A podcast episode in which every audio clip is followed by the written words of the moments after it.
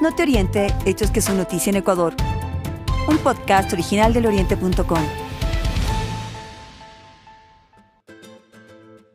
Familiares de María Belén Bernal integran la búsqueda de la abogada desaparecida en un recinto policial en Quito, a donde fue a visitar a su esposo, ahora prófugo. No descansaremos hasta dar con el responsable, anotó el comandante general de la policía. Hasta el momento se han encontrado el teléfono, la cartera, la billetera y una zapatilla en la escuela superior.